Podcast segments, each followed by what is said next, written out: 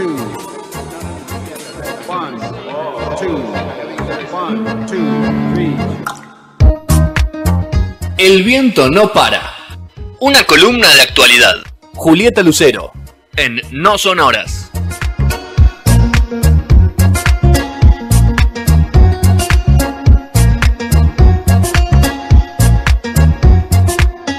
Cuarto, va, quinto bloque, no sonás porque el de Sergio lo hicimos en dos bloques. Me está gustando esto de estar solo, Vasco. Me parece que voy a hacer un programa solo. Y voy a te- ¿Cómo? sí, sí, voy a tener un programa solo y voy a poner columnistas. Nos Eh, vamos, si querés. Sí, sí, sí, sí, no va a ser un programa. No.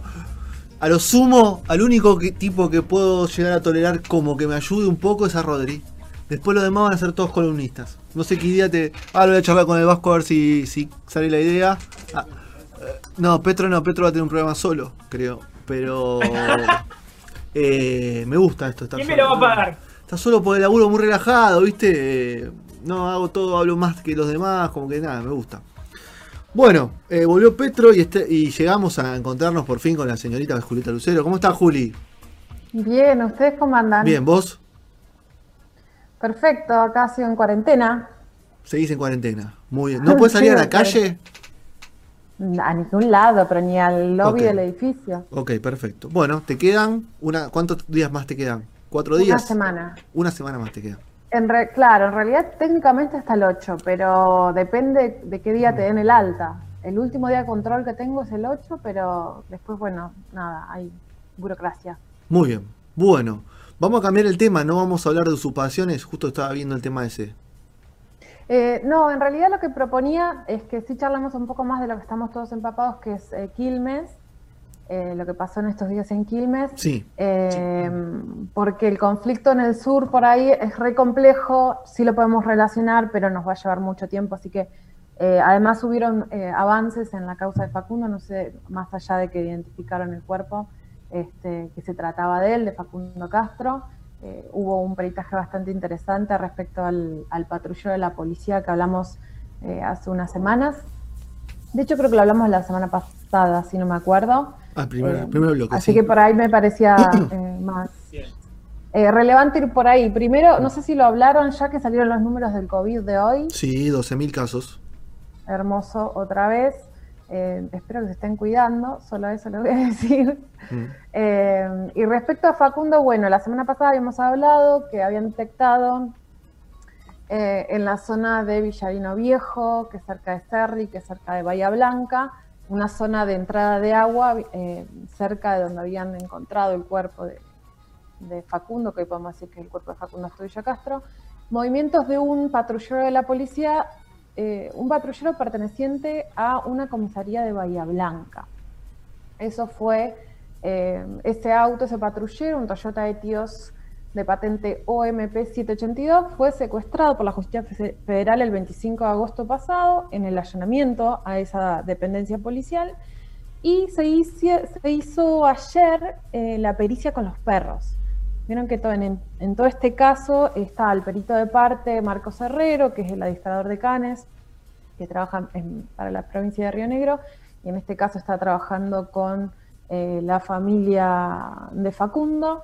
Y también eh, hubieron, participaron perros de eh, la Policía Federal, perros K9 se llaman de la Policía Federal. Tiene nombre vieron- de- como nombre de arma, ¿viste? K9. Es un nombre como Sí, M16. complejo. Sí, sí, no, pues un poco fuerte, pero bueno. Es complejo, Casi ¿no? que lo usan, ¿no? Como para atacar muchas veces. Más que No creo que sean, no creo que sean los mismos perros eh, los adiestrados para hacer la búsqueda que los que están, los que trabajan en la calle, digamos, eh, en, en- en disuasión, no sé cómo Sí, se dirá. en- sí, en disuadir, digamos. manifestaciones, sí, dis- disuadir manifestaciones o, o actos públicos, No. lo que sea. Este, no sé si siguen utilizando o participando a los animales de ese tipo de maniobras tampoco. Sí, los caballos porque los vemos, pero eh, honestamente perros hace mucho que no veo, salvo para los controles de narcóticos y ese tipo de cosas. Eh, bueno, en definitiva lo que pasó fue que este, los perros reaccionaron, en particular tenemos el testimonio de Herrero, que dijo que el perro identificó eh, olor de Facundo primero en la parte de delante del auto, luego en el asiento de atrás. Eh, lo que dijo es que prácticamente casi lo destruyó al asiento rascando y buscando. Eh, y luego fue al baúl y cuando llegó al baúl también fue hacia la parte de atrás del asiento. Con lo cual, eh, por parte del perito dice que es algo positivo, que es un resultado del procedimiento positivo. Esto, digamos que él participó justo con los otros perros dentro de, una, de un procedimiento que se hizo a nivel judicial, con lo cual se suma a, a la causa.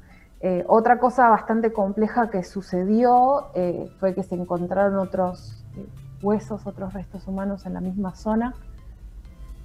suena bastante tétrico, ¿no? Con esto de, golpe están poniendo el ojo ahí y aparecen restos humanos que no se saben bien de quiénes son. Igual, Juli, te, hago, un paréntesis porque en la semana también se sumó la teoría de, de que mm, escapando había Facundo había tenido un accidente, puede ser de que con el tren, o sea, ¿por, qué lo sumaron ahora? Eh, ¿Tenés alguna, alguna noticia de eso? No, detalles no. Eh, la familia no, va por ese lado, digamos, la causa no parece que no está yendo por ese lado. Eh, sí, cada vez hay más indicaciones de que hubo alguna participación policial, al menos de la policía bonaerense en esta situación, porque como parece en un patrullero, ya había rastros en el, o ya había dado positivo este tipo de procedimiento con la policía de Teniente Origone, con la policía de em, Mayor Buratovich, ahora está dando con Bahía Blanca, que está más al norte. Entonces, eh, o Facundo llegó hasta más cerca, digamos, o hubo un vínculo con las, con las comisarías, este, ¿cómo es posible, no? Que, Como que si lo pasaron, ¿no? La verdad es que no, no lo sabemos, pero ¿cómo es posible que haya un rastro en Bahía Blanca cuando nada indica que Facundo llegó hasta Bahía Blanca? Si fue Facundo, o, o sea, si estaba vivo o no estaba vivo, eh, tampoco Tampoco lo sabemos, sigue siendo un misterio. Lo que sí, como, como digo, hay más indicios de que, de que la policía bonaerense de alguna forma estuvo involucrado. Respecto a, estos eh, otros restos humanos que encontraron, eh, la realidad es, que es una zona en que eh, es una zona de pesca. quizás no necesariamente ese espacio que es muy barroso, digamos, la zona esa de Bahía Blanca cerca de Cerrino, este es un mar fácil de navegar, ni es un espacio, eh, no es como San Blas, no sé si ubican un poco más al sur de la, de la provincia de Buenos Aires, cerca de Pedro Lura, donde las condiciones son otras para la pesca. Pero sí es cierto que cada tanto es, es una zona activa en ese sentido y que cada tanto eh, desaparece gente en el mar.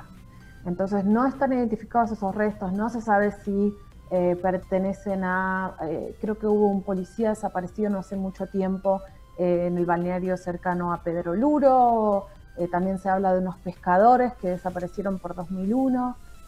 Eh, y también, por supuesto, la hipótesis del descarte de una zona de descarte de cadáveres que suena horroroso, pero como son investigaciones abiertas, digamos, eh, nada está cerrado. Nada está cerrado. La verdad es que es bastante, bastante tétrico cuando se confirmó finalmente que se trataba de Facundo luego de una eh, confirmación anticipada eh, que hubo durante la semana, se hizo muy fuerte el hashtag fuera Bernie. No sé si pudieron... Hubo una movilización hoy, Juli, acabo de ver hace un ratito. Eh, la había visto, sabía que había estado, pero bueno, vandalizaron nuevamente con, con grafitis, todo dedicado casi exclusivamente a Sergio Berni, que no, no apareció en estos, en estos dos, tres días, yo no lo vi. Eh, Frederick tampoco. Apareció hablando, aparecieron hablando de otros temas. Claro. Eh, hablando de, las tomas de Quilmes. Así mismo. Y además lo, escuché, lo escuché decir que, si Kisilov, o sea, lo, banca es porque Kisilov piensa parecido a él. ¿En cuanto a qué? En, cuanto, a todo. o sea, si no, si no, dijo, si no ya me hubiese echado patadas. Yo creo que Kicillof está esperando, está esperando las pericias, ¿no? Uy, que va a ser un poquito el caso a ver qué, implicancia tuvo la policía dentro del asesinato y desaparición o, de la muerte, como, como sea el, la carátula. Y Nación también, nadie va a salir a hacerse cargo ni de Bernie en este momento, ni de la, ni de la policía bonaerense, que se la tiene que hacer cargo Bernie, porque depende de su área. Es, muy complejo, digamos, con esto de que es una alianza de gobierno, con que hay personas con distintas opiniones, con distintas miradas. Respecto a lo de Quilmes, que quería contarles un poco que lo que estaba pasando, lo que había pasado en Quilmes, pasa lo mismo.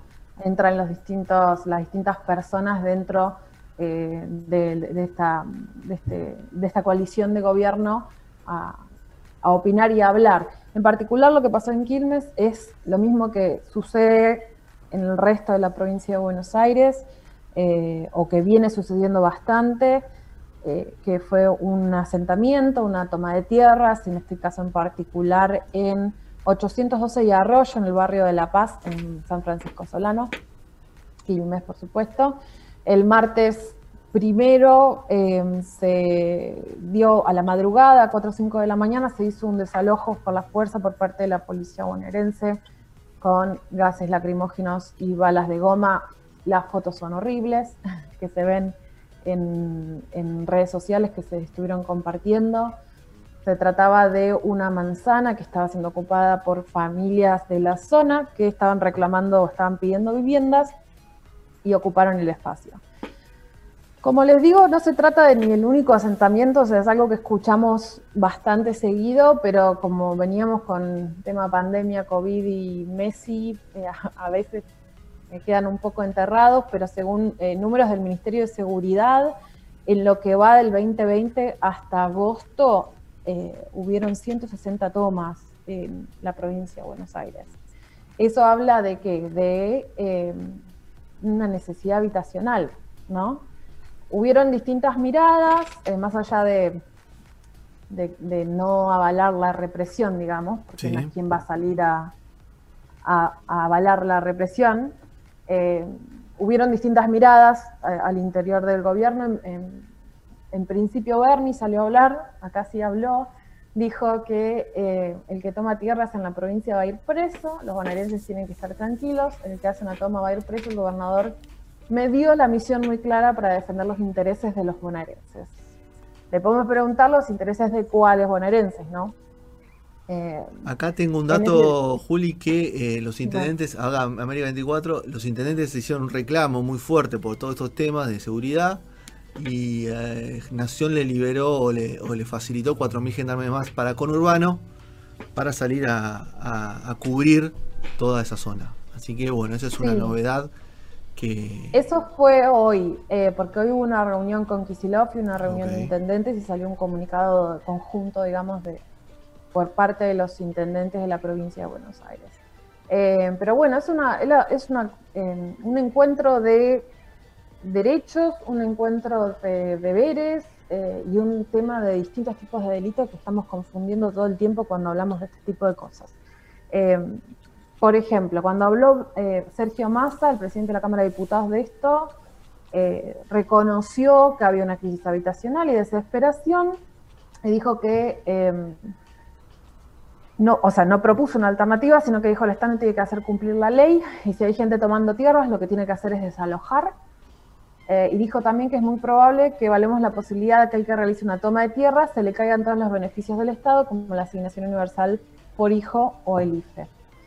Eh, hay, o sea, claramente hay, em, yo no quiero decirle desatención, porque eh, que no esté en la agenda no quiere decir que no se esté trabajando a niveles políticos o en distintos estamentos de este problema o esta situación, que, está, que vive muchísima gente, que es el acceso a la vivienda eh, y, a y el acceso a la tierra, pero sí al menos un, una mezcla, digamos, de cuáles deberían ser o cuáles son eh, los problemas y cuál es el delito en particular y cuál debería ser el castigo. Esto de, cómo vincula eh, la cuestión de la asignación universal por hijo o el IFE con eh, un castigo a una toma de tierra que viola la ley, ¿no?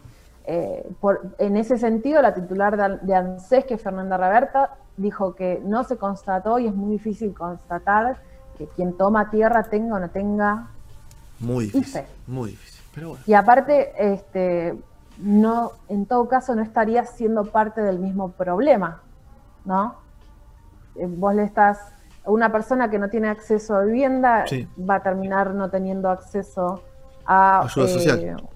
el aporte, claro, el aporte del Estado que están recibiendo tantas personas como, eh, como un beneficio por un problema gigante que no, que no tiene que ver con, con- con ellos.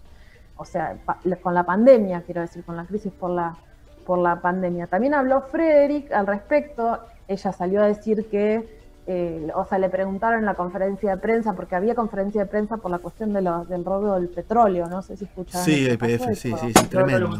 Tremendo la Este- cantidad de petróleo, millones de dólares que le robaron. Petróleo robaron un refinado. oleoducto. sí. Tremendo. Sí, Este, bueno, la conferencia de prensa estaba convocada para hablar de eso, finalmente le preguntaron por esto también, ella dijo que bueno, que hay distintas opiniones al interior de, de esta coalición de gobierno y ven los problemas de distintas formas. Remarcó Sabina Frederick que eh, son ilegales, que la ley las prohíbe, pero que eh, el ministerio o las fuerzas federales no salen a intervenir por intervenir, sino que es la justicia la que pide la ayuda de las fuerzas. Entonces, eh, esto que decías vos, Fede, de la- las nuevas fuerzas federales en la calle para prevenir Sí. y trabajar estos temas, tienen que ver eh, con pedido de la justicia, con un trabajo conjunto con lo que pasa en la justicia.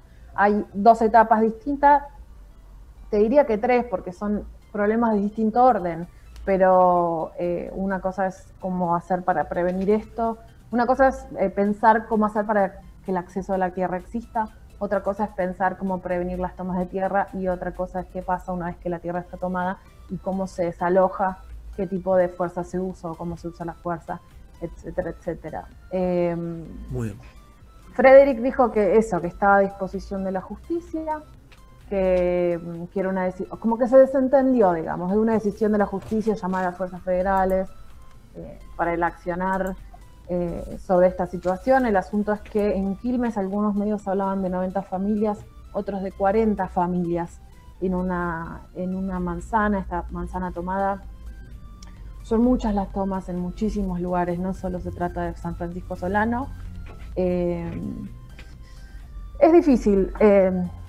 Estamos en situación de pandemia, hay problemas para salir a laburar, hay problemas para tener trabajo. O sea, si se sale a trabajar, tener trabajo, poder hacer algo en términos económicos para alimentar a tu familia, en la reproducción de la vida y el tema de las, de las tierras, el acceso a la vivienda, se suma a todo eso, ¿no? Nos dicen que no tenemos que estar hacinados, o sea, no hacinados, pero tenemos que eh, tener espacio, Pero bueno, tenemos que estar aislados, tenemos que un montón de cosas, pero muchísima gente, muchísima gente vive en condiciones que no puede cumplir las medidas preventivas en pandemia, que no, que, no puede, muchos niños que no pueden tener una mm, educación en los términos en que nosotros conocemos la educación. Imagínense encima, o sea, sin pandemia, lo que es con pandemia en estos espacios eh, en invierno, llenos de barro.